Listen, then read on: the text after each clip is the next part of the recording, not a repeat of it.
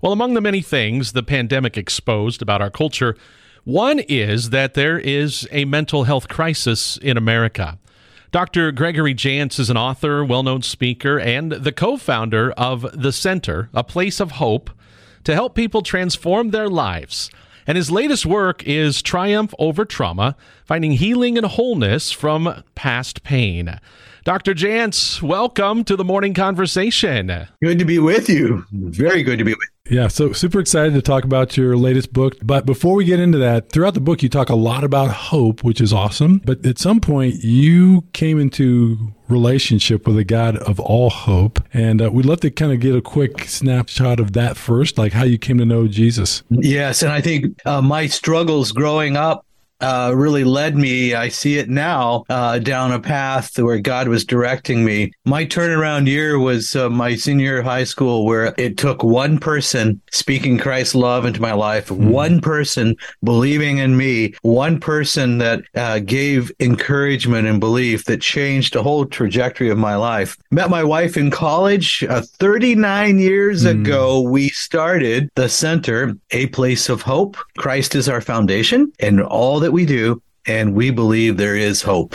Hope comes when there's a plan, and part of it, God saved me, put me in a different direction. So I'm still passionate after 39 years of doing this work. So Dr. Jantz, you've written a number of books. Why this particular book, and why now? The new book was actually written during 2020 in the middle of this pandemic. And what we were seeing is people have been traumatized. Trauma comes in different forms. It could be extreme loss and grief, multiple losses. We know that trauma comes when there's abuse. Trauma comes when there's betrayal. And so during this last 3+ years, what we're seeing is people are traumatized. There's kind of a new term that I coined called anticipatory anxiety. What is that? Well, people are doom scrolling on their devices. It's all negative.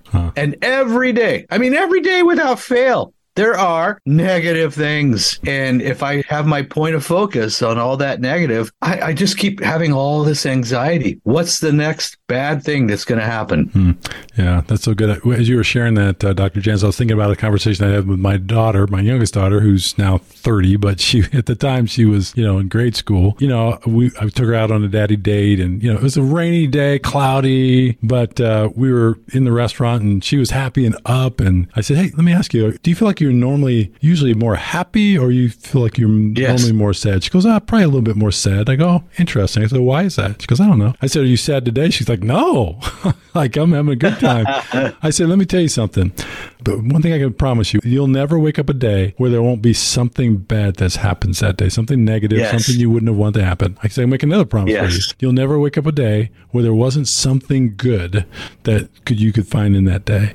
So the question is going to be what you choose to focus on. It is. And every day, if we have eyes to see it, God is at work every day. Dr. Jantz, one of the things I like to do when I'm talking to various people about various topics is to always get back to the founding definition of whatever we're talking about, because we can assume that we all mean the same things by the same words, but there's plenty of times that we don't. So we're talking about trauma this morning, front and center. How do you define trauma? When we talk about trauma, what do you mean by that? Trauma can be a one-time event or a multiple times. Trauma is something where literally our senses are overwhelmed, our emotions are overwhelmed, and it's like we're having a short circuit. It is so intense that it has overwhelmed our system. And in some cases, we just shut down. We find that we cannot function. Now, post-traumatic stress disorder. That usually comes from trauma. So we see if I've had traumatic events and they're just not resolved, I may develop some significant depression. I may develop some significant anxieties. It is multiple. It could be any kind of event. A sudden accident where a life is taken. That's very traumatic.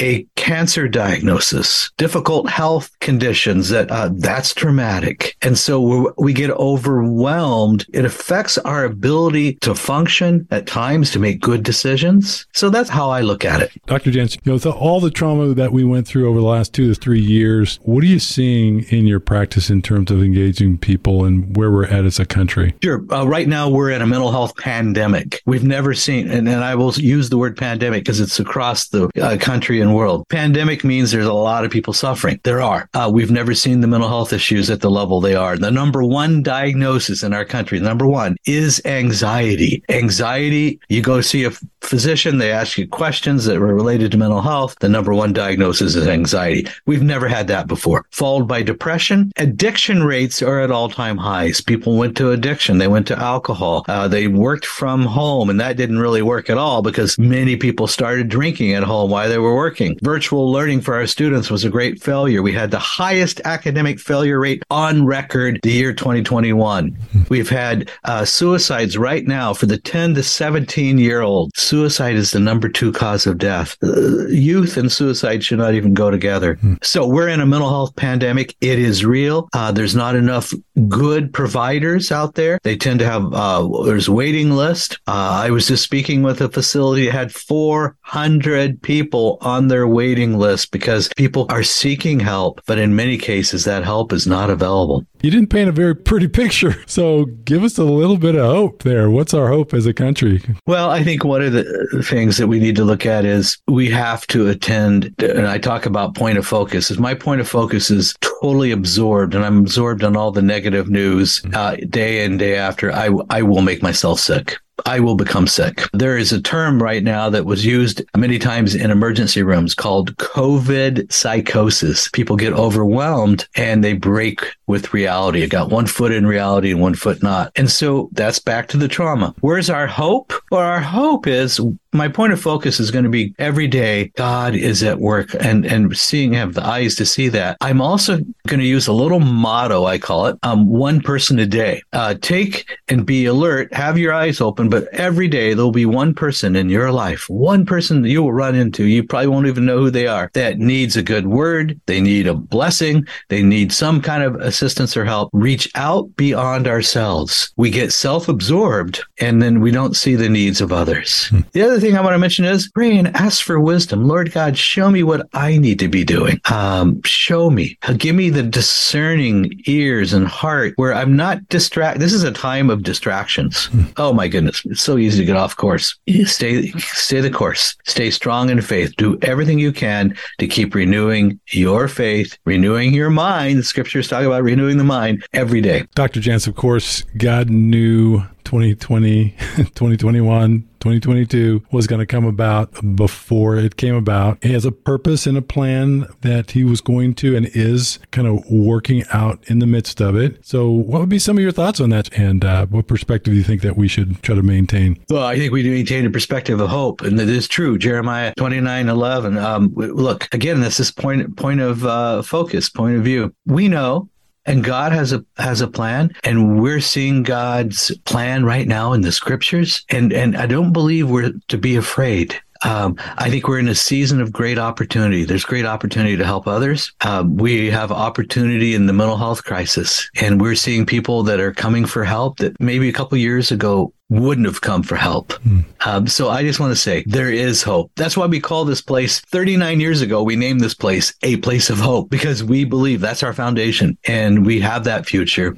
Yes. Tough times. Yes. Was there a price to pay for what we did with our kids and closing schools and churches and so forth? Absolutely there is, but we have an opportunity. Dr. Jantz, as we think about the whole journey of healing from trauma, how does our faith factor into the healing of it?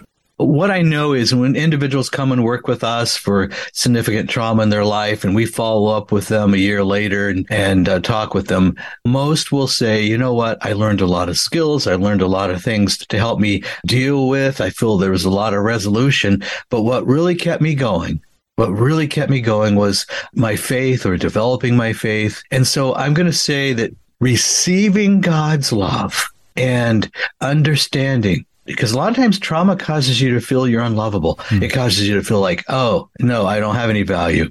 What I'm saying today is that trauma lies to you. So receiving God's healing, receiving God's love. Sometimes I have to receive his forgiveness. At times I've got to forgive others. So key step, understanding that you still have a purpose. God still has a plan. Hope comes when I create a plan, and there's a plan for your life despite the trauma. So good. So Dr. Jantz, you said that trauma lies to us. Unpack that a little bit for us. I'd love to kind of explore that a little deeper. Yeah, it distorts reality. Trauma takes an event and says, well, you deserved it.